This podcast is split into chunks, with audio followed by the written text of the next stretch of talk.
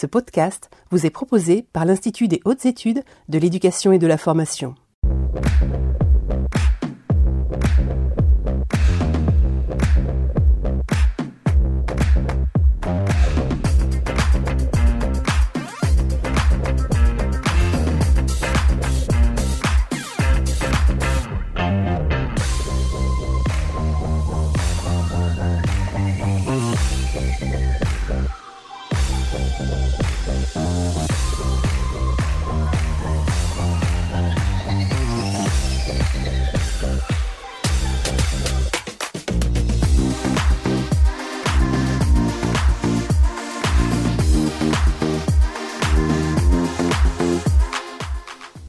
Monsieur, bonsoir. Nous sommes le mardi 17 mai. Je suis très heureux de vous retrouver ici dans les studios de l'IH2EF à Chasseneuil-du-Poitou pour une heure d'émission consacrée au mardi de l'IH2EF avec une thématique cette fois-ci nouvelle, la communication sensible qui fait suite euh, à notre thématique du dernier direct. Le management est l'un des axes forts euh, de la formation à l'IH2EF avec la mise en place d'un dossier dédié au management humain et le lancement d'un plan national d'accompagnement managérial.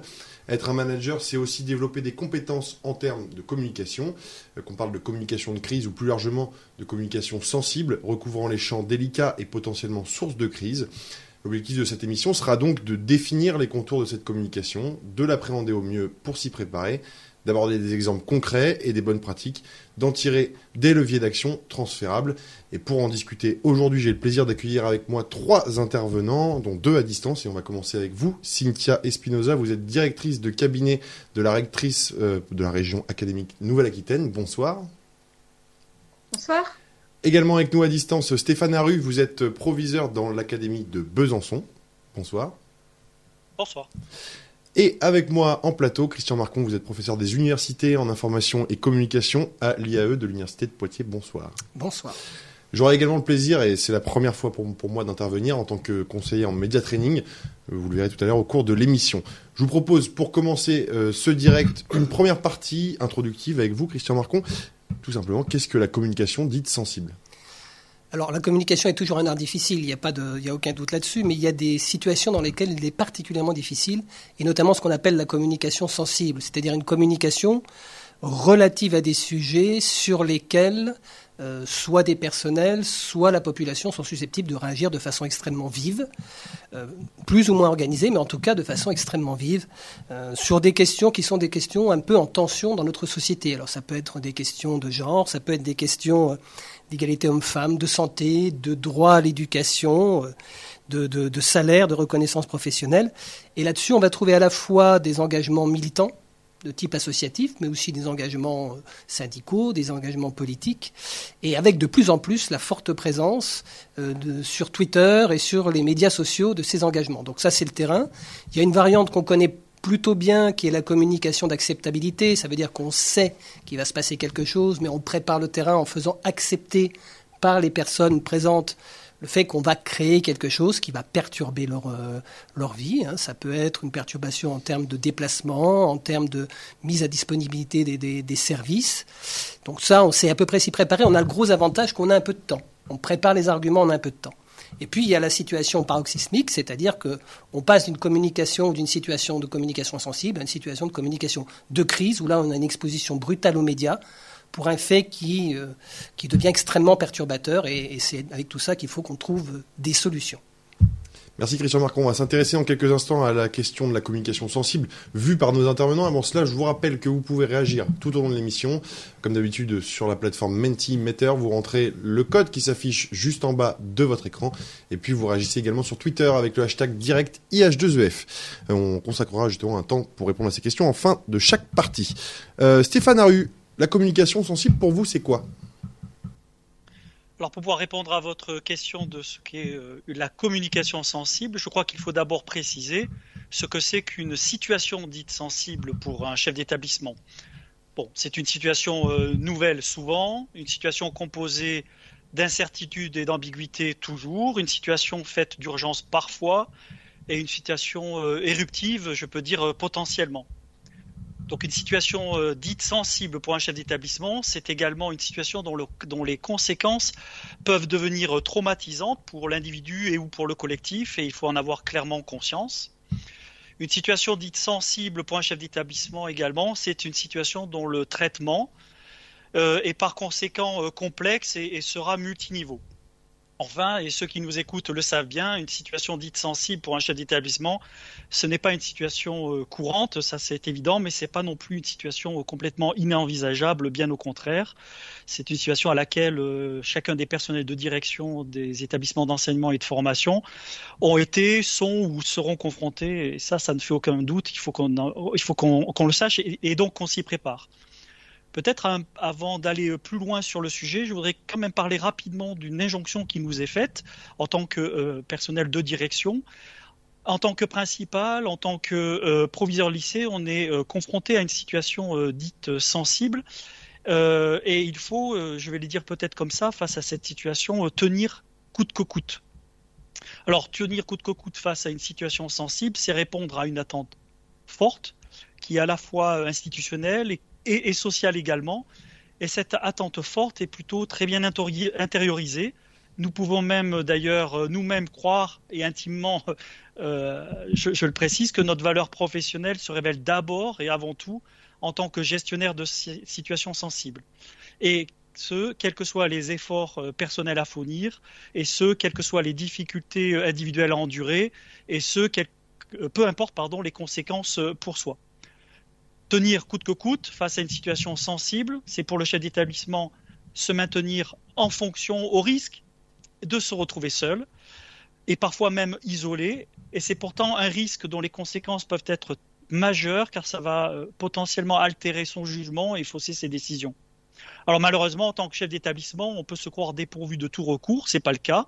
On peut se croire dépourvu de toute aide ou de tout soutien, c'est pas le cas non plus en tout cas, ça peut l'être si on pense qu'il euh, est délicat pour soi, voire même si on estime qu'il est dangereux pour soi d'évoquer ses faiblesses, de partager ses doutes, d'exprimer ses craintes. Et là, je crois que cette croyance euh, pour un personnel de direction est assez paradoxale, puisque, il me semble, hein, exercer le métier de chef d'établissement, c'est prendre le risque déjà de s'exposer. Et je crois qu'il faut absolument euh, accepter cette exposition auprès des autorités académiques en particulier, parce que dans ces moments-là, de situations sensibles ou de gestion, euh, nous verrons ça tout à l'heure, de crise, les discussions hors protocole et les échanges directs sont d'autant plus essentiels qu'une situation sensible peut bien vite euh, dégénérer, peut bien vite euh, devenir critique, voire même se transformer en crise. Je crois que là, dans ces moments-là, on peut avoir des discussions avec les préfets, les recteurs, les IADAZEL, les cabinets. Voilà, ça doit être et ça peut être des interlocuteurs très proches, proches et accessibles dans des situations graves. Merci. Alors exposer. Alors s'exposer, oui. Ben, dans ce cas-là, il faut s'y préparer et on va aborder ça tout à l'heure. Merci. Merci beaucoup Stéphane Arru. Alors justement, vous l'évoquiez, hein, euh, est-ce que le regard est différent du, quand on est directrice de cabinet de la rectrice, euh, Madame Espinoza? Alors, Monsieur Arru a parlé d'exposition. Je pense que pour moi, une communication sensible, c'est une communication qui expose, qui vous expose en tant que personne, en tant qu'individu, mais qui expose aussi l'institution la profession, le métier, le corps que vous représentez. Donc cette notion d'exposition est importante. Pour autant, et euh, euh, effectivement, on on peut pas fuir une situation de crise ou une situation sensible. une fois qu'on a un pied dedans, on a plus qu'un pied dedans. Euh, et donc, il faut pouvoir faire face effectivement à cette situation, mais en sachant qu'elle vous expose de fait. C'est-à-dire, peu importe la façon dont vous allez évoquer la situation, dont vous allez communiquer, vous êtes exposé. Et vous allez, parce que vous représentez votre institution, votre métier, parce que vous représentez votre, votre établissement, vous représentez le rectorat, vous représentez même au-delà l'éducation nationale, vous avez effectivement une responsabilité sur les épaules qui vous invite à bien peser ces mots, à bien choisir, à bien euh, définir ce qu'on dit, comment on le dit. J'en reviens au fameux dicton, hein, tout ce que vous direz pour être retourné ou euh, retourné contre vous, c'est un petit peu ça. Il faut un peu l'avoir en tête euh, sans être pour autant machiavélique, mais il faut quand même avoir en tête que une communication sensible, c'est une communication effectivement où on a en face un public qui est potentiellement exacerbé, qui est potentiellement effectivement sensibilisé à la question et qui peut euh, mal interpréter, voire dans certaines situations détourner vos propos. Et donc il faut bien mesurer, anticiper les choses, mais on y reviendra aussi dans, dans la façon dont on peut anticiper tout ça. Et donc bien mesurer euh, pourquoi on communique, à qui on communique, qu'est-ce qu'on communique, comment, donc après, on rentre effectivement voilà, dans, dans la préparation de cette communication et dans les éléments de langage. Très bien, merci beaucoup euh, Madame Espinoza pour ce, propos introductif à ce qui va suivre. Christian Marcon, votre réaction face à ce que viennent de nous dire nos deux intervenants à distance? Bah, C'est particulièrement intéressant parce que ça nous montre bien que c'était une situation sur le fil de rasoir avec euh, d'un côté le fait d'être exposé et de l'autre, peut-être, c'est ce que disait Stéphane Arru, le fait de pouvoir se révéler dans ce genre de situation. Et donc, euh, on voit bien le côté euh, difficile à, appréhender. En tout cas, il y a une chose qui est sûre, et on l'a bien compris dans les propos de l'un et de l'autre, c'est que ce n'est pas une situation de communication dans laquelle on peut avoir clairement le dernier mot. Il y a toujours quelqu'un qui rebondit et qui met en question ce que nous disons. Ça demande une grosse préparation pour ne pas se laisser euh, perturber par ça. Eh ben justement, c'est l'objet de notre seconde partie, la préparation à la communication en cas de crise. Encore une fois, on va faire un tour de table avec nos intervenants à distance.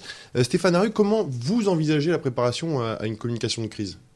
Alors, je voudrais déjà insister sur le fait qu'il euh, ne faut pas confondre euh, gestion de crise et communication de crise. Hein, ce direct ne fait pas le tour de la question de la gestion de crise, mais en présente un élément certes incontournable, la communication de crise pendant la crise elle-même, mais qui ne la recouvre absolument pas. Alors, pendant toute la durée de, la crise, et en particulier au moment de sa phase aiguë, la communication a un rôle central, bien que son exercice soit paradoxal. Il faut pouvoir répondre immédiatement aux nombreuses demandes urgentes, celles des autorités directes et indirectes, celles des personnels, des élèves, de leurs responsables, des journalistes, de l'opinion publique aussi, sans toutefois euh, y répondre donc, mais sans toutefois euh, bien appréhender les causes de la crise, euh, qui survient, ni sans toutefois bien encerner tous les développements qui vont venir en conséquence.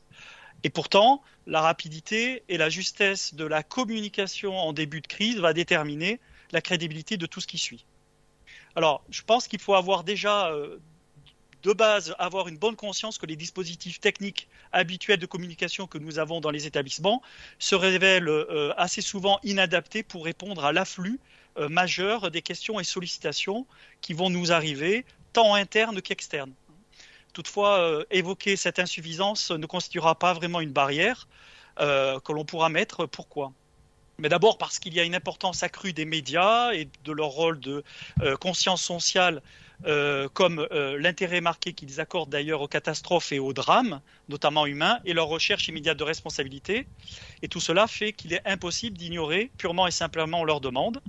Et pourquoi également? Parce qu'il y a l'indépendance d'expression des citoyens, du tout venant, qui vont utiliser des outils simples, sans médiation, qui vont entraîner un comportement différent vis-à-vis -vis des autorités, notamment euh, concernant la croyance en leur communication, en la véracité de leur communication, et dans l'acceptation du rythme de diffusion que nous souhaitons euh, euh, avoir.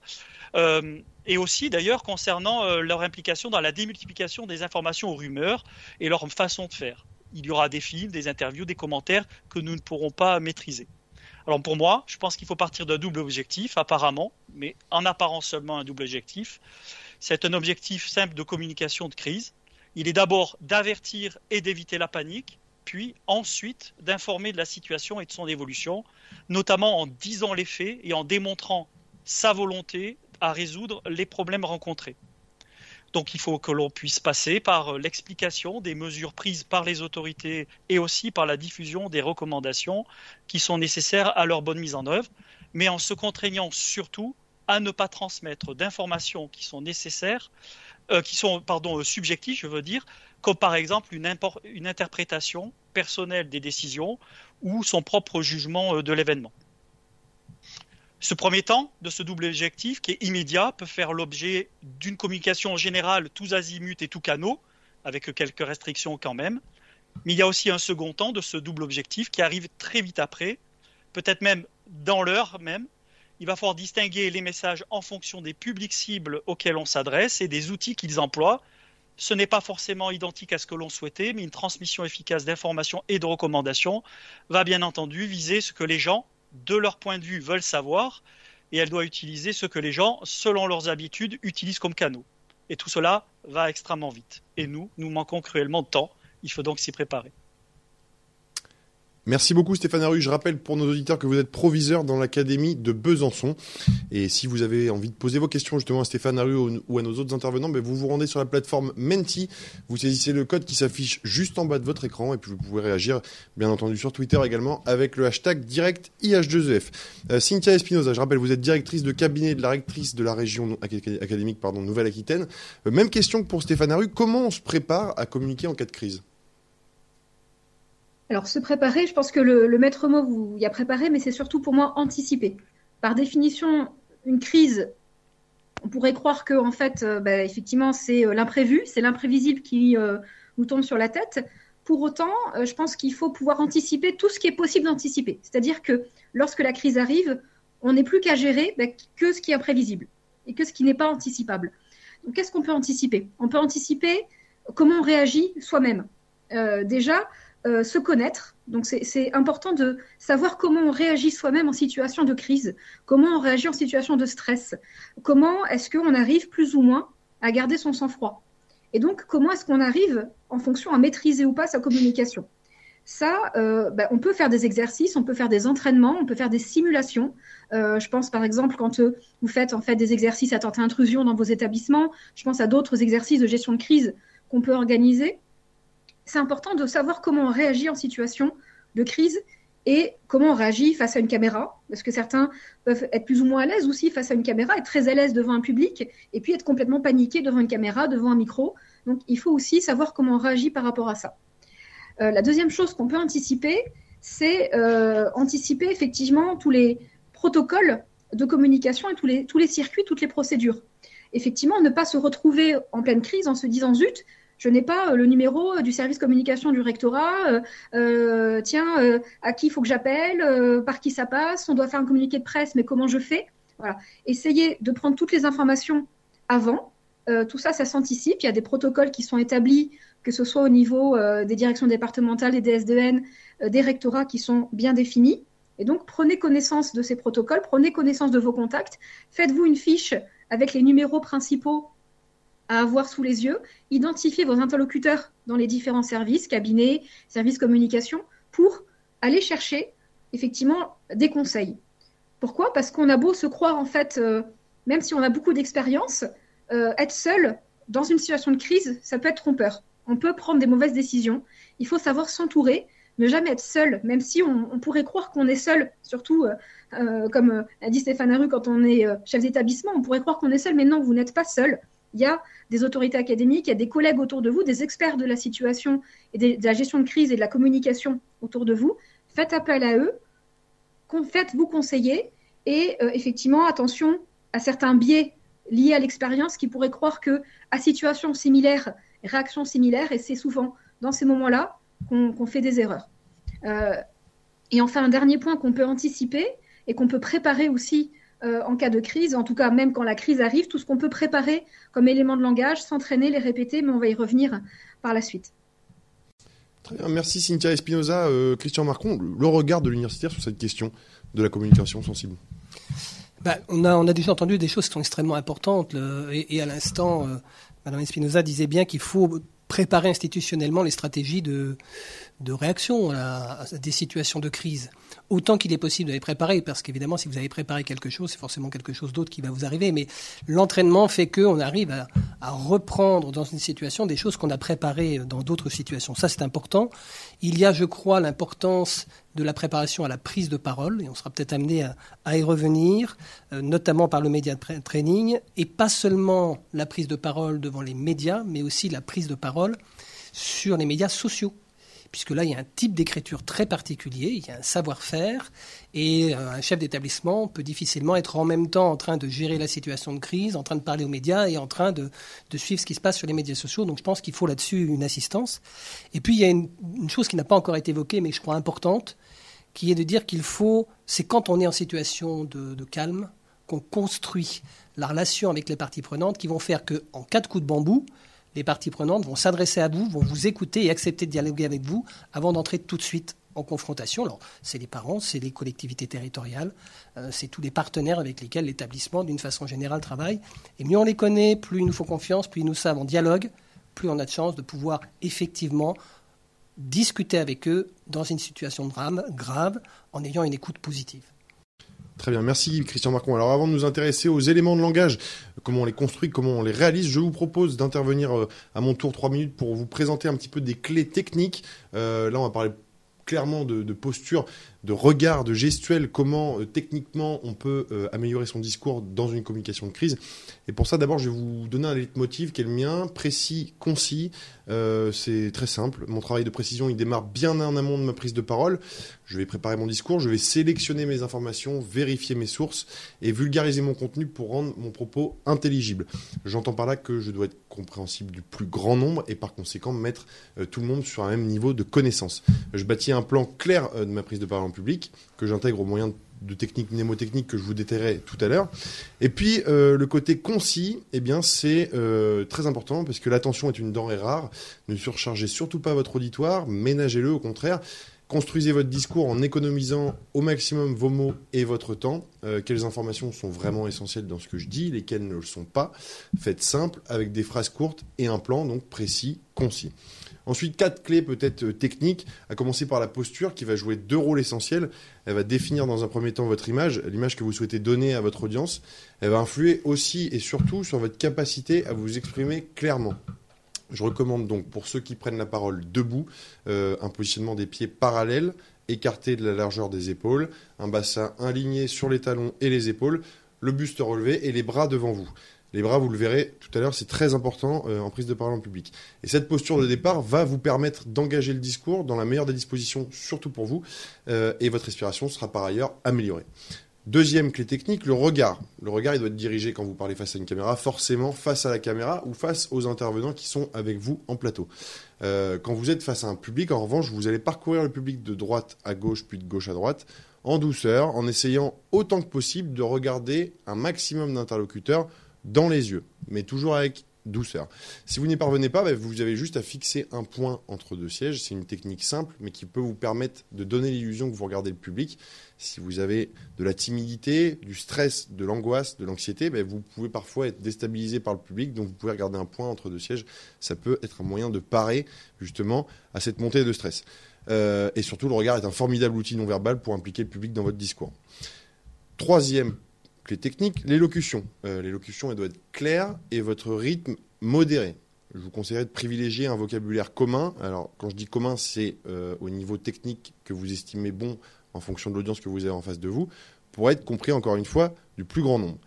Euh, l'usage de termes simples vous permettra aussi de vous exprimer distinctement. N'employez surtout pas de mots que vous ne maîtrisez pas vous-même ou, ou de termes techniques, par exemple, au risque de les accrocher dans l'éducation nationale, notamment si vous ne maîtrisez pas un acronyme, essayez de l'éviter. Enfin, comme précisé plus haut euh, dans ce que je viens de vous dire, allez à l'essentiel, construisez des phrases courtes et surtout aérez votre discours. Et enfin, la quatrième clé technique avant de laisser la parole à nos intervenants, ce sera le souffle, le souffle qui est essentiel et qui est particulièrement dépendant de votre posture et de votre élocution. Je vous conseille donc de respirer entre chaque nouvelle idée euh, pour vous permettre de recentrer votre propre esprit sur la suite du discours d'oxygéner votre cerveau et surtout de faire baisser votre niveau de stress. Mais dans le même temps, euh, ce souffle va vous permettre de donner à votre audience l'occasion de digérer, entre guillemets, les informations que vous venez de lui présenter et lui permettre de justement intégrer votre discours au fur et à mesure. Et le silence qui découle de ces moments de respiration permet aussi de recentrer l'attention sur vous. Voilà pour les quatre clés techniques. Euh, retenez donc précis, concis, et puis ces quatre clés techniques que je viens de vous donner. On va poursuivre tout à l'heure sur les éléments de langage et notamment sur la partie rhétorique. Mais avant ça, je vais interroger justement nos intervenants sur cette question. Euh, comment construit-on euh, les éléments de langage? Comment les réalise-t-on? Et on va commencer avec vous, Stéphane Aru. Oui, alors j'ai bien quelques idées forces pour la construction du contenu du discours à utiliser, euh, à l'écrit ou à l'oral d'ailleurs, et ce, quel que soit le média. Vous, disiez vous-même précision et concision. Et moi, j'ajouterais que dans ces éléments de langage doit apparaître honnêteté, transparence, fiabilité d'une part, respect, prudence et empathie euh, d'autre part. Je crois que ce sont autant de marqueurs de notre construction euh, des éléments de langage. Euh, ils sont vraiment d'importance. Mais il y a quand même un élément, un positionnement qu'il est indispensable d'adopter en tant que chef d'établissement, au-delà de ces éléments de langage, c'est déjà de ne jamais rejeter la faute quoi qu'il se soit passé sur un collègue ou une autre autorité, quelle qu'elle soit d'ailleurs. Ce n'est pas le bon moment pour la recherche de responsabilité, ce n'est d'ailleurs pas le bon moyen euh, non plus, et c'est même pas la bonne personne euh, de, toute manière. Alors cela paraît évident, euh, ben, en contexte de crise, ça ne l'est pas parce que plus rien n'est évident en contexte de crise. Donc c'est un positionnement qui me semble nécessaire de, dire ici. Il me semble qu'il y a un réflexe aussi euh, qui me semble impératif d'avoir en tant que chef d'établissement, et je rajouterai cette posture à ce positionnement, c'est de tenir tous les intéressés et tous ceux qui jouent un rôle dans la transmission de l'information, mais de les tenir au courant en premier lieu et directement euh, et donc, ce ne sera pas via les médias. Hein. Ça me semble euh, évident, ça peut paraître évident, mais en contexte de crise, ça ne l'est pas. Euh, l'enchaînement des événements nous parfois nous amène à, oublier. C'est pour ça que je parlais de réflexe. Alors, je reviens sur les idées, les idées forces que j'ai citées tout à l'heure. Honnêteté, transparence, fiabilité. Ben, par exemple, il faut présenter la situation de manière réaliste, avec des éléments de contexte éclairants, sans pour autant donner tous les détails, mais en ne parlant que des faits qui sont validés et en soulignant clairement que euh, les informations que l'on donne euh, sont euh, provisoires. Je crois qu'il faut aussi oser dire que toute la situation n'est pas encore connue, plutôt que de laisser croire qu'il y a une volonté de dissimuler quelques éléments. Et là, on pourrait laisser penser euh, qu'on a une mauvaise appréciation de la crise et donc une gestion qui ne sera pas à la hauteur des enjeux. J'ai évoqué trois autres termes, respect, prudence, empathie. Et là, par exemple, il faut respecter la vie privée des victimes et toujours, malgré la pression qui parfois était extrêmement forte, s'assurer que les familles ont été préalablement prévenues avant de communiquer l'identité des victimes auprès des cibles, qu'elles soient internes ou externes, les personnels ou des camarades.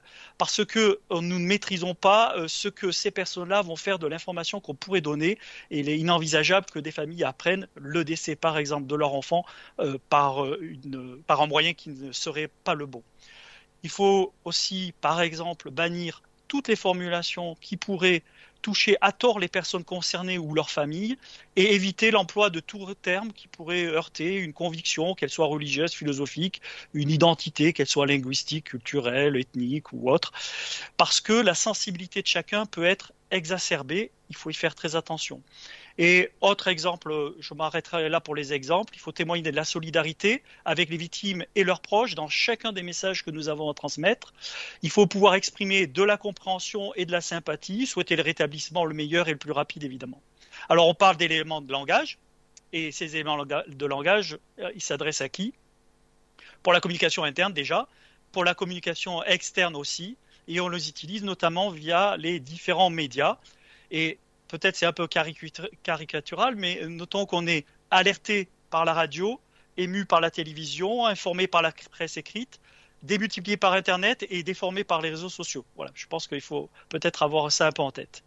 Et puis, et puis, si on a l'aval des autorités euh, hiérarchiques, qu'il faut parfois d'ailleurs convaincre hein, et ne pas euh, non plus hésiter à leur proposer euh, du contenu de message, des modalités, des temporalités de diffusion, parce qu'on est au cœur si c'est le cas, de la situation. Et donc on a une appréhension euh, qui est peut-être un peu plus euh, précise, eh bien plutôt que de perdre son énergie dans une lutte, il vaut mieux coopérer avec les médias euh, qui représentent selon les uns ou les autres la population des personnes qui vont être concernées ou des personnes qui seront intéressées, des personnes neutres, et chacun d'entre elles va compléter ou perturber, hein, c'est selon notre action en direction de ces populations cibles que j'évoquais tout à l'heure. Alors, euh, peut-être euh, euh, rapidement. Ça passe par quoi? Ça passe par désigner un responsable presse et le moyen pour lui de, pour la presse, de lui poser des questions. Et donc, c'est pas si évident que ça. Ça passe par la détermination des moments et des lieux où de nouvelles informations seront disponibles. Il faut pouvoir l'exprimer aux médias. Il faut préciser aussi quand, où et comment des images et interviews peuvent être prises. Je pense que c'est une nécessité que d'être transparent sur cette possibilité. Sinon, il y aura des volonté euh, d'aller capter euh, de toute façon des informations par d'autres moyens. Et enfin, il faut articuler des conférences de presse ponctuelles avec ceux qui peut-être des débriefings de presse qui sont plus réguliers. Alors, un élément, et je pense que celui-là est majeur, j'y ai pas pensé euh, auparavant, mais surtout, surtout, il faut expliquer auprès des élèves, de leurs responsables et des personnels, quel est le rôle de la presse, quels sont les risques et quelle est la stratégie qu'on adopte vis-à-vis euh, de la presse. Ben, par exemple, pour éviter le vol d'images, la circulation de fausses informations, le harcèlement des témoins potentiels. Il faut bien qu'on se dise et qu'on fasse, euh, qu'on transmette l'information comme quoi les médias sont là parce qu'il y a une nouvelle et que chacun d'entre eux va la traiter avec ses outils, ses contraintes et sa temporalité, et que parce qu'il y a les médias, c'est quand même une marque de l'importance de la situation. Hein, Alors oui, ils sont toujours à la recherche d'informations des médias, mais à des faits, mais en se concentrant de manière plus ou moins importante sur euh, les émotions. Merci Stéphane Haru. Alors je vais changer un petit peu l'ordre du tour de table qui était prévu euh, pour faire rebondir Christian Marcon sur cette question de la presse et notamment de la relation à avoir avec les journalistes. Euh, je crois savoir que vous, vous, avez quelque chose à nous dire à ce sujet. Oui, les, journalistes sont, sont des acteurs particulièrement importants. Ils ont une formation, donc ils savent faire, ils savent poser des questions, ils savent obtenir des réponses. Et euh, éventuellement, ils savent revenir à la charge s'ils n'ont pas obtenu les réponses qu'ils souhaitaient obtenir. Et en particulier pour ce qui concerne les, éléments de langage, c'est-à-dire tout ce qu'on a préparé pour le dire en situation, euh, la première qualité d'un élément de langage, c'est de ne pas être détectable. C'est-à-dire que si on est amené à redire deux fois, trois fois, quatre fois la même phrase, ça veut bien dire que c'est une phrase qui a été préparée. Alors pour le coup, les journalistes détestent ça. Ils vont, vont, vont creuser. Et c'est aussi difficile de reprendre ces éléments de langage directement tels quels dans, les, médias sociaux. Parce que faut pas oublier que là, Stéphane Arru nous donnait un véritable, une véritable méthode extrêmement claire de, traitement de situation de, crise dans laquelle il faut s'exprimer, il faut organiser, etc. l'approche qu'il a et qui est tout à fait, tout à fait bonne, qui est de dire il faut être honnête, il faut être rationnel, etc., se confronte quand même à la situation du moment, qui est une situation dite de post-vérité. C'est-à-dire que la réalité des faits compte toujours moins que l'opinion que les gens se font. Et donc, une chose importante va être la façon, non pas l'argument lui-même, mais la façon dont on va l'amener, la crédibilité, la, chaleur qu'on va mettre, qui va donner envie aux gens de croire ce qu'on leur dit. Pas simplement de faire confiance sur le fait qu'ils sont vrais, ces éléments-là, mais de les croire et de bâtir leur opinion sur ce qu'ils croient. Et ça, c'est particulièrement difficile. Merci Christian Marcon. Alors je rappelle pour les auditeurs qui nous rejoignent que vous êtes professeur des universités en information et communication à l'IAE de l'université de Poitiers. Nos auditeurs d'ailleurs qui peuvent réagir sur Twitter avec le hashtag direct IH2EF et poser vos questions euh, sur la plateforme Menti avec le code qui s'affiche juste en bas de votre écran. Justement, on a une question qui vient d'arriver pour Cynthia Espinoza. Je vais vous la poser dans quelques instants, euh, Cynthia Espinoza, mais avant ça, je vais vous interroger sur ces éléments de langage.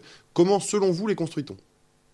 Alors, je voudrais juste déjà effectivement rebondir sur ce que euh, mes, deux prédécesseurs ont évoqué sur euh, la relation aux médias. Je pense que ce qui est important effectivement, c'est de construire sa relation aux médias. C'est de pas, euh, on peut avoir la, tentation de céder à la pression médiatique dans l'urgence. Or, il faut quand même construire sa réponse. Ça ne veut pas dire ne pas répondre, bien au contraire, mais ne pas hésiter lorsqu'on a un média qui, qui, qui, nous sollicite à noter la demande et à dire je reviens vers vous, à, à rappeler après, prendre un temps de réflexion, prendre un petit temps de recul sur la situation et effectivement construire des éléments de langage. Euh, et donc, penser aussi la stratégie de communication, parce que je parlais tout à l'heure de protocoles et de circuits établis. Selon les situations, il peut y avoir aussi des niveaux de communication sur lesquels, en fait, euh, certaines situations, par exemple, exigent une, directement une communication multipartenariale avec la préfecture, avec, au niveau des services de l'État, où c'est la préfecture qui prend la main sur la communication si, euh, selon la situation dont il s'agit, il peut y avoir aussi euh, directement un recteur, directement en fait un, DAZEN qui prend la main en lien avec le chef d'établissement sur une situation. Donc, on peut décider en amont de communiquer à différents niveaux, voire à différents services de l'État. Et ensuite, il faut définir aussi euh, comment on communique. Est-ce que euh, on, s'arrête sur les faits. Et donc, dans tous les cas, il faut parler des faits, il faut recenser les faits, il faut parler, euh, Stéphane Haru parlait d'honnêteté, mais je dirais plutôt parler de, données tangibles, c'est-à-dire il faut parler de choses concrètes et de faits, euh, tout simplement. Déjà, on énonce les faits, on recense les faits, on les énonce. Et ensuite, il faut qu'on voit jusqu'à quel point, selon la situation, on doit aller dans le registre émotionnel ou pas. Alors, effectivement, à minima, il y a la question de l'empathie, mais on peut aussi, selon la situation, aller plus ou moins dans l'émotion ou pas, euh, pour aussi rassurer et sécuriser euh, le public et les personnes en fait qui, euh, qui vont euh, écouter ces éléments de, communication.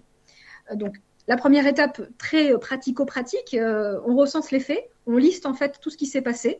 Donc on peut avoir effectivement voilà une chronologie des faits.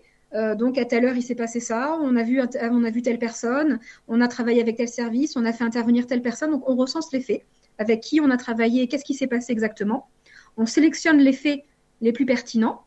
Qu'est-ce qu'on dit, qu'est-ce qu'on ne dit pas, qu'est-ce qui est important de dire et qu'est-ce qui est effectivement de l'ordre du détail. Euh, parce qu'il y a des moments où il faut faire attention aussi à pas donner trop de détails pour ne pas risquer aussi de mettre en difficulté une enquête de police, par exemple. Donc il faut être bien vigilant aussi.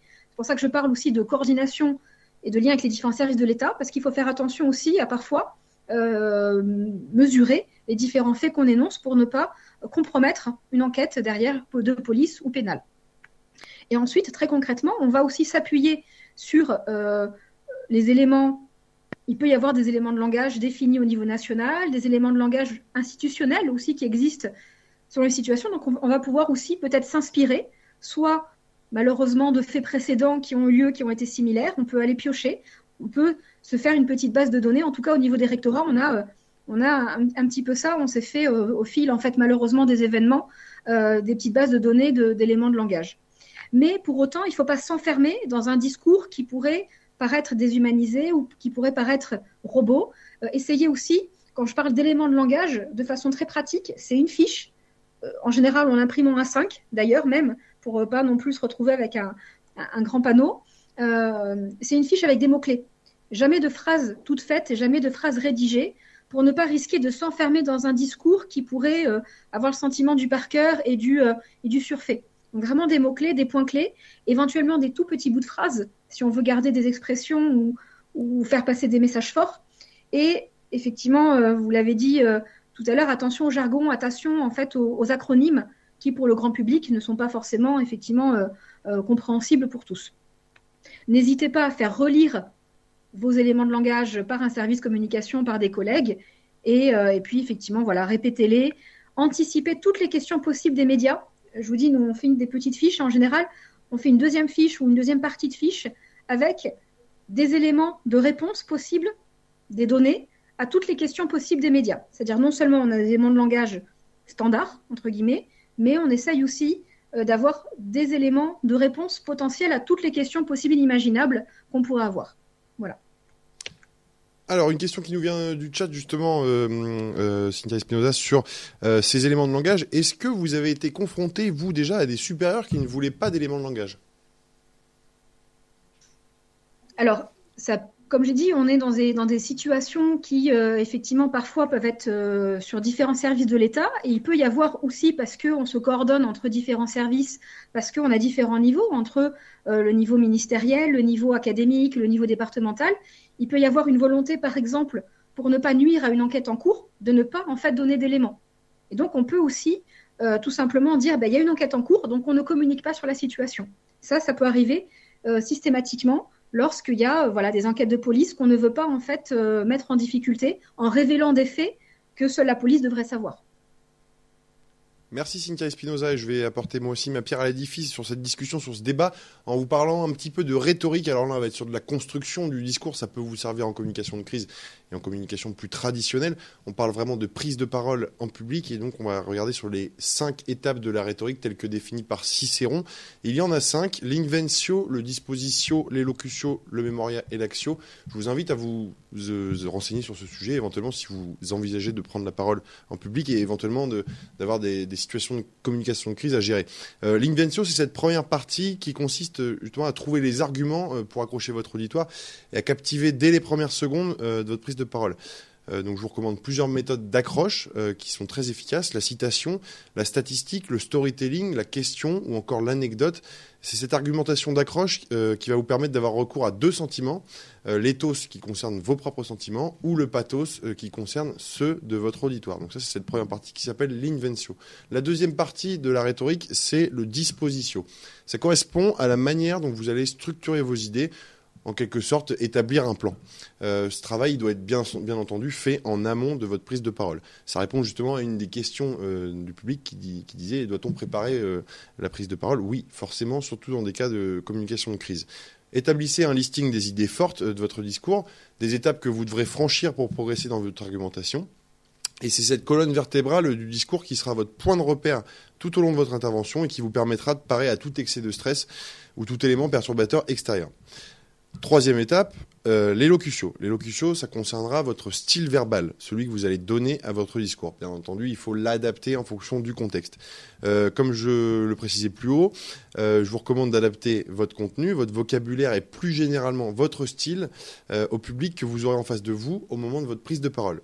Et de manière générale, visez plutôt un cran en dessous du niveau euh, global de connaissance de votre audience afin d'être intelligible, je me répète, et de ne surtout pas faire passer votre, auditeur pour moins intelligent qu'il ne l'est. Euh, quatrième point, le mémoria. Donc le mémoria, ce sera la capacité que vous aurez à mémoriser votre discours. Euh, déconseillons le par cœur. Et comme le disait Cynthia Espinoza il y a quelques instants, le tout rédigé également. Euh, proposez davantage une feuille anti-sèche qui sera disposée sur votre pupitre avec des mots-clés. Donc le format A5 qu'évoquait Cynthia Espinoza est plutôt bien adapté. Vous devrez mémoriser par différents moyens euh, le plan de votre discours ainsi que les éléments clés de votre argumentation. Et pour cela, je vous recommande d'avoir euh, recours à la mnémotechnie, qui demande un peu d'exercice en amont, mais qui s'avère être un redoutable outil pour retenir plusieurs dizaines d'informations très facilement. Et enfin, la, deuxième la dernière partie, pardon, ce sera l'axio. Et l'axio, c'est euh, la façon dont vous allez donner vie à votre discours, dont vous allez le jouer d'une certaine manière, un peu comme au théâtre, euh, mais de manière bien sûr plus mesurée. Euh, je vous rappelle donc que les clés que je vous ai données tout à l'heure sur la technique, le regard, la posture, la gestuelle, vos mains, votre souffle, votre voix, ce seront vos meilleurs atouts pour faire passer votre message et surtout convaincre votre audience. Grosso modo, 50% du discours sera sur le fond, 50% sur la forme. Cultivez donc votre action et perfectionnez-vous au fil des prises de parole et de la communication de crise en espérant que vous en ayez le moins possible à gérer. Euh, Christian Marcon, peut-être euh, pour synthétiser cette partie sur les éléments de langage, euh, une réaction de votre part? Oui, c'est important. On vient de parler, vous venez de parler de la construction du discours. Il y a une chose qu'il faut jamais oublier, c'est l'importance de l'image, c'est l'impact de l'image.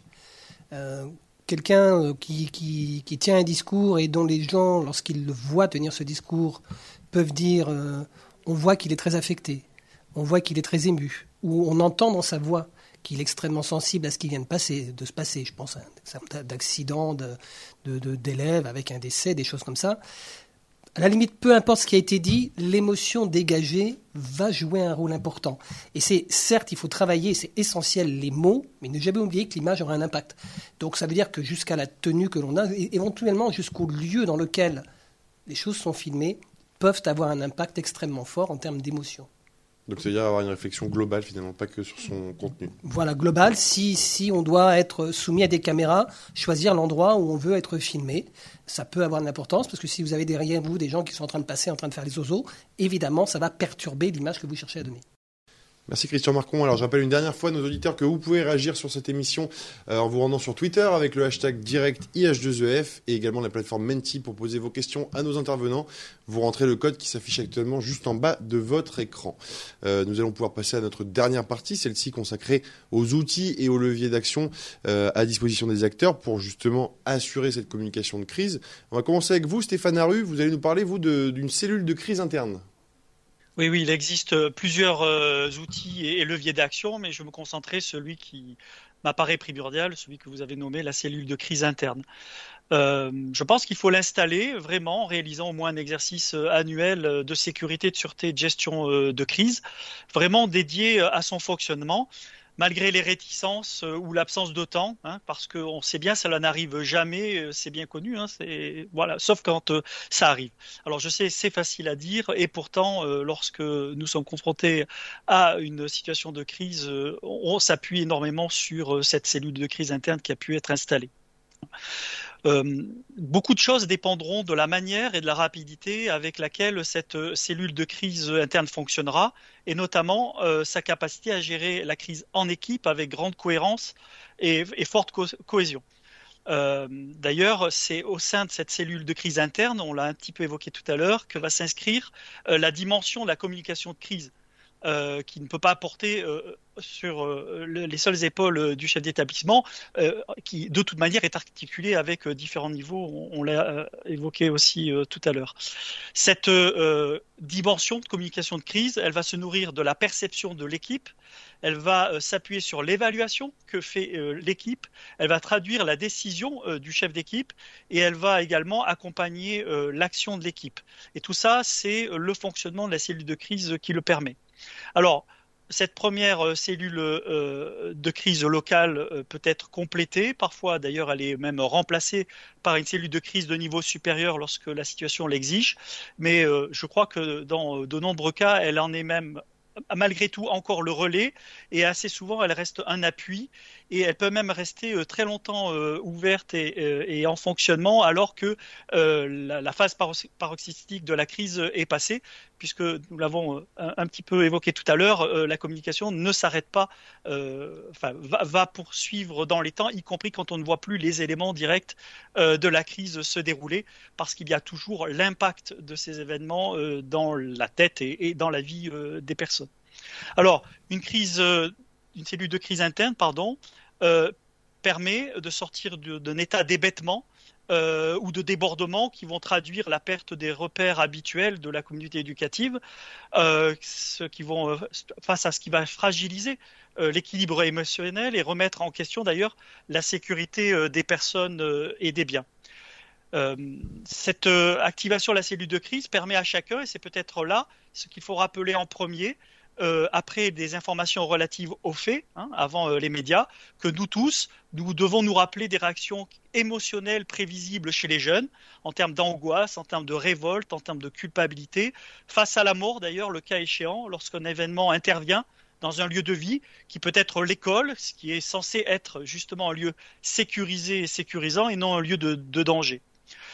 Euh, cette cellule de crise peut permettre de nous rappeler à nous tous notre rôle nécessaire de maintien des repères des élèves, euh, mineurs d'ailleurs pour la plupart d'entre eux, il faut vraiment qu'on s'en souvienne, en préservant l'encadrement éducatif, en euh, maintenant les réflexes professionnels, malgré cette discontinuité, malgré cette désorganisation, malgré le chaos qui est induit par l'effet de sidération que peut produire la situation, c'est assez fréquent. Et cette cellule de crise, à son lancement, peut nous rappeler à nous tous l'indispensable soutien que l'on doit euh, apporter aux personnes en détresse psychique euh, selon le choc qui est ressenti par chacun et qui est indépendant, ça c'est vraiment important, de euh, son âge et de son statut. Hein. il n'y a pas que les élèves qui sont impactés, bien évidemment, et cette gestion-là va se faire grâce à la mobilisation de ressources individuelles de tout un chacun, et à l'encouragement euh, des capacités collectives à faire face ensemble, hors de toute chaîne hiérarchique, je, veux le préciser, et en dehors de toute euh, position statutaire, c'est-à-dire humainement. Hein. Il y a cette attention à l'autre euh, qui va qui va se voir à travers ce lancement de la cellule de crise. Il faut y être attentif. Alors pour moi, la cellule de crise, elle est primordiale c'est un organe collectif de gestion, un outil collectif de réflexion. Elle est aussi pourvoyeuse de propositions, de façon à se permettre aux chefs d'établissement de prendre avec le plus de recul nécessaire, en lien avec les autres autorités euh, gestionnaires euh, de cet euh, événement, de ce drame parfois, les décisions au regard de quatre critères des critères de réalité, un critère de résonance, un critère de risque et un critère de résilience. Alors donc, euh, le protocole de gestion de crise que moi je préconise, c'est de le conduire en référence à une boucle décisionnelle au cours de laquelle va se succéder de façon continue ces différents temps de perception, d'évaluation, de décision et d'action. Quatre temps qui se suivent, mais qui se chevauchent aussi en fait souvent, qui s'entrechoquent même parfois, qui se superposent quelquefois. Et leur gestion en continu, en parallèle, nécessite que chacun de ces, euh, euh, euh, de ces temps soit confié à un responsable qu'on pourrait appeler responsable d'unité, parce que chaque unité doit permettre à l'autorité décisionnelle, qu'elle soit interne ou externe, d'évaluer le niveau de gravité de la situation et de comprendre les événements et l'évolution, les enchaînements et de euh, déterminer différents enjeux en présence parce qu'il peut y avoir des événements et des conséquences en, cascade. Voilà. Cette répartition de rôles et des tâches permet au chef d'établissement, qui lui fait partie intégrante de l'unité décidée au sein de la cellule de crise interne, de pouvoir s'extraire du tumulte, mais physiquement, hein, c'est nécessaire, de prendre vraiment ce recul en particulier pour tout ce qui va concerner la communication de crise notamment, qui doit, euh, pouvoir conduire avec autant de sérénité que possible. Il faut donc pouvoir euh, euh, s'isoler et se solliciter un maximum d'informations, les croiser et prendre le temps d'aller les échanger avec les autres parties qui sont dans la décision de cette gestion de crise. Très bien. Merci beaucoup Stéphane Aru pour cette réponse. Stintia Espinoza, je vous donne la parole euh, sur cette question des, des, outils et des leviers d'action. Pardon, euh, quelle serait votre proposition euh, pour nos téléspectateurs? Moi, je pense que si j'avais deux messages en fait importants à retenir en termes en termes de levier, le premier c'est ne restez pas seul. Vous n'êtes pas seul et ne restez pas seul. C'est-à-dire, on a parlé de la cellule de crise interne, donc déjà entourez-vous en interne avec vos collègues pour confronter l'analyse de la situation, mais au-delà euh, de votre établissement, de votre environnement immédiat, recensez les experts autour de vous, préparez votre petit annuaire de crise. Vraiment, euh, ayez sous la main, pas que devant le téléphone portable, parce qu'un téléphone portable, il peut ne plus avoir de batterie, il peut ne plus avoir de...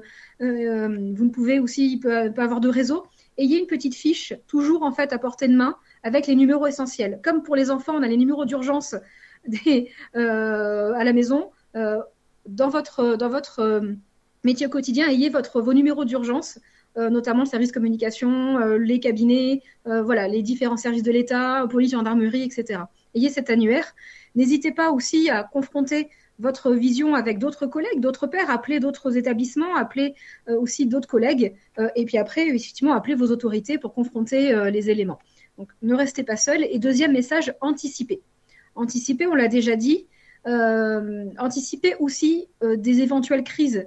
Euh, par exemple, essayez de, faire votre petite analyse de risque dans votre environnement immédiat. Si vous savez que vous êtes régulièrement confronté, malheureusement, à un certain type de situation, par exemple des intrusions ou des incendies ou autre chose, faites votre analyse de risque et anticipez le plus possible des éléments de langage un peu malheureusement type, mais essayez d'avoir ces éléments-là de près. par exemple, on va rentrer dans les prochaines semaines. On y est déjà avec les enseignements spécialités, mais on va rentrer dans une période plus forte d'examen. Euh, n'hésitez pas euh, à anticiper des risques potentiels liés à votre situation de perturbation d'examen et autres, et donc à anticiper des éléments de langage. Appuyez-vous euh, sur les services académiques pour même récupérer des éléments de langage institutionnels, ministériels, nationaux, académiques qui peuvent exister.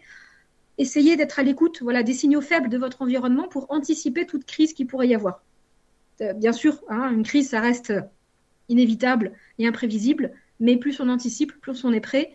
Et donc, euh, voilà, c'est euh, formez-vous, entraînez-vous, anticipez le plus possible autour de ça. Merci Cynthia Espinoza et puis je vais laisser la parole à Christian Marcon pour conclure cette partie sur les outils et les leviers d'action. Quel est vous votre point de vue d'universitaire? Bah, tout, ce qui vient d'être dit est marqué au coin du bon sens, c'est tout à fait, tout à fait juste. Il y a juste un, élément sur lequel je crois il faut euh, rajouter une, focale, c'est la question du numérique. Euh, on, évoque beaucoup les aspects d'organisation, de préparation de la, communication de crise et les aspects très vrais hein, de ne pas se sentir seul. Il ne reste pas moins que pour la plupart des gens, le, numérique sera l'outil d'information. C'est-à-dire que pour les plus de 30-40 ans, ils auront très vite voir le site web euh, ou du ministère ou de l'académie ou de l'établissement. Et donc ce site web doit être à jour des informations que l'on a stabilisées et que l'on veut diffuser. Et puis les plus jeunes iront voir directement sur les médias sociaux. Donc ils vont aller sur Facebook, ils vont aller sur Twitter, ils vont aller sur TikTok. C'est là qu'ils vont être présents. Et peut-être faut-il prévoir d'être présent sur ces outils-là parce que eux sont présents sur ces outils-là. Et c'est essentiel. Donc là, ça demande une vraie maîtrise parce que ce sont des formules, ce sont souvent des outils d'expression courte et donc, il n'est pas toujours simple de s'exprimer sur ces outils-là. On a aussi un, style d'écriture qui est propre à ces outils, donc il faut, qu'il faut intégrer si on veut s'en sortir. Alors, tout ça, en ayant en tête une chose, c'est que rien ne se perd sur Internet. C'est-à-dire que vous avez écrit quelque chose sur votre site web, quelqu'un l'a trouvé inapproprié, il en fait une capture d'écran, vous pouvez le supprimer une minute après, la capture d'écran va rester. Euh, on a l'impression qu'avec les médias sociaux, tout disparaît dans le flot et dans le flux. Non. Euh, les gens retrouvent des, anciennes, des anciennes expressions et là aussi, ils ont enregistré euh, ce que vous avez dit. Et donc tout ceci constitue une mémoire euh, qui est à la fois un vrai avantage puisqu'on peut repartir de là après coup pour décrypter ce qui s'est passé et enrichir la connaissance qu'on a des mécanismes de crise et se dire, eh bien, compte tenu des réactions, on saura la prochaine fois dans ce genre de situation ce qu'il faut dire et ce qu'il faut éviter de dire. Et puis, il faut se dire que ça peut être aussi documenté, y compris par des journalistes, qui vont revenir sur une série de crises pour essayer de voir plus en profondeur comment, dans ce genre de situation, l'éducation nationale traite des dossiers. Et donc, c'est à la fois un flux qui peut nous emporter, auquel il faut se préparer, et une mémoire, il faut pas perdre ça de vue. sur Internet, on retrouve les informations. Et une bêtise lâchée sur Internet, malheureusement, on la retrouve X temps après. Donc c'est un élément de vigilance supplémentaire qui vient s'ajouter à, tout ce qui a pu être dit, qui était tout à fait juste. Très bien, bah, vous avez donc toutes les clés en main avec tous les outils, les leviers d'action qui vous ont été suggérés par nos intervenants Stéphane Aru, euh, Cynthia Espinoza et Christian Marcon. Euh, je vous propose, euh, avant de rendre l'antenne, de découvrir l'infographie synthèse et les outils mis à disposition du public dans la capsule qui vous est présentée, comme pour chaque partie de l'IH2EF, par Sylvain Paul. Merci Marc-Antoine. Bonjour à toutes et tous, heureuse de vous retrouver pour ce point ressources. Je vous parlais lors de notre dernière édition, je me permets de vous le rappeler ou de vous en informer, de la prochaine mise en ligne d'un dispositif intitulé Plan d'accompagnement managérial. Il est actuellement en cours de finalisation et sera publié sur Magistère, probablement en septembre. Ce dispositif devrait comporter un volet en auto-inscription ainsi qu'une version plus complète qui sera inscrite au PNF et à laquelle vous pourrez accéder sur inscription via vos académies. Vous y retrouverez bien entendu un volet consacré à la communication. Un premier ouvrage que je vous propose est La boîte à outils de la communication. Il est paru en 2019 pour sa quatrième édition chez Duno. Il propose une approche opérationnelle de la communication en proposant des outils concrets, des exemples et des vidéos d'approfondissement.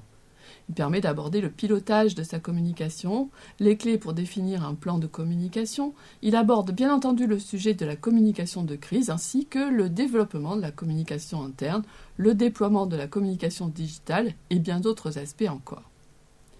Pour se familiariser avec la communication, je vous propose cet ouvrage de Thierry Libard, professeur en sciences de l'information et de la communication, Introduction à la communication, publié chez Duno en 2014. Il y est question des métiers de la communication, de ses principes fondamentaux, de communication externe et interne et bien sûr de la communication digitale. Disponible sur la plateforme Kern je vous invite à consulter l'article, toujours de Thierry Libert, paru dans la revue Communication et Organisation numéro 57 de 2020. Communication de crise. C'est une recension de son ouvrage paru en 2018.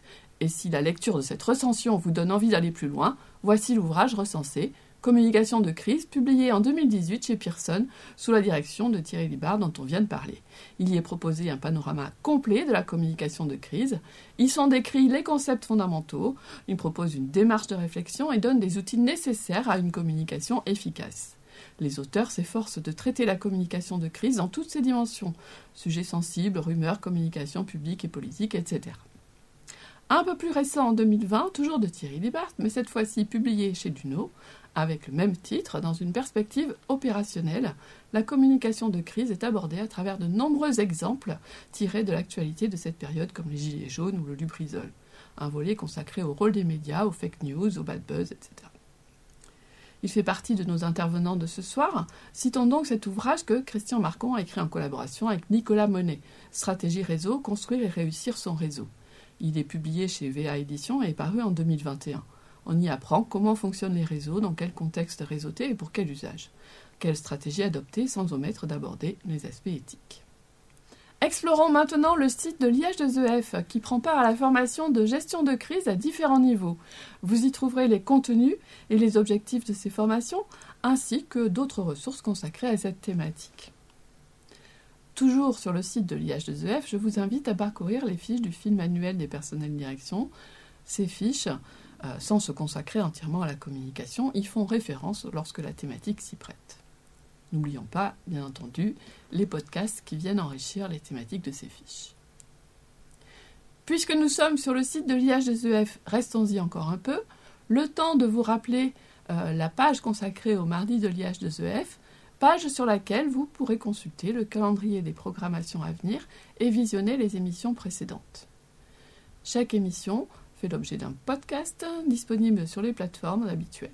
Puisque nous parlons de calendrier, le prochain mardi sera diffusé le 7 juin et nous verrons comment agir pour l'égalité filles-garçons. D'ici là, prenez bien soin de vous. Marc-Antoine, j'en ai terminé pour la sélection de ressources. Je vous repasse le micro pour la conclusion. Rendez-vous le 7, même heure, même endroit. Merci de votre écoute. Au revoir. Merci beaucoup Sylvaine pour euh, cette infographie synthèse toujours aussi intéressante en fin d'émission. Euh, je vous propose maintenant de remercier nos intervenants du jour. Alors on va faire, on va refaire le tour avec euh, ceux à distance. D'abord Cynthia Espinoza, vous êtes directrice de cabinet de la rectrice pardon, région académique Nouvelle-Aquitaine. Merci d'avoir été avec nous ce soir. Stéphane Aru également, vous étiez, euh, vous êtes toujours proviseur dans l'Académie de Besançon, mais vous étiez avec nous ce soir. Merci d'avoir pris part à cette émission. Et Christian Marcon en plateau avec moi. Vous êtes professeur euh, des universités en information et communication à l'IAE de l'Université de Poitiers. Merci pour votre participation à ce direct. Merci à vous de nous avoir suivis. Prochain rendez-vous, comme le disait, Sylvain, le 7 juin sur la thématique Agir pour l'égalité filles-garçons. D'ici là, vous pouvez retrouver cette émission en replay sur le site de l'IH2EF et sur la page YouTube. Euh, je vous souhaite une très belle soirée. À très bientôt.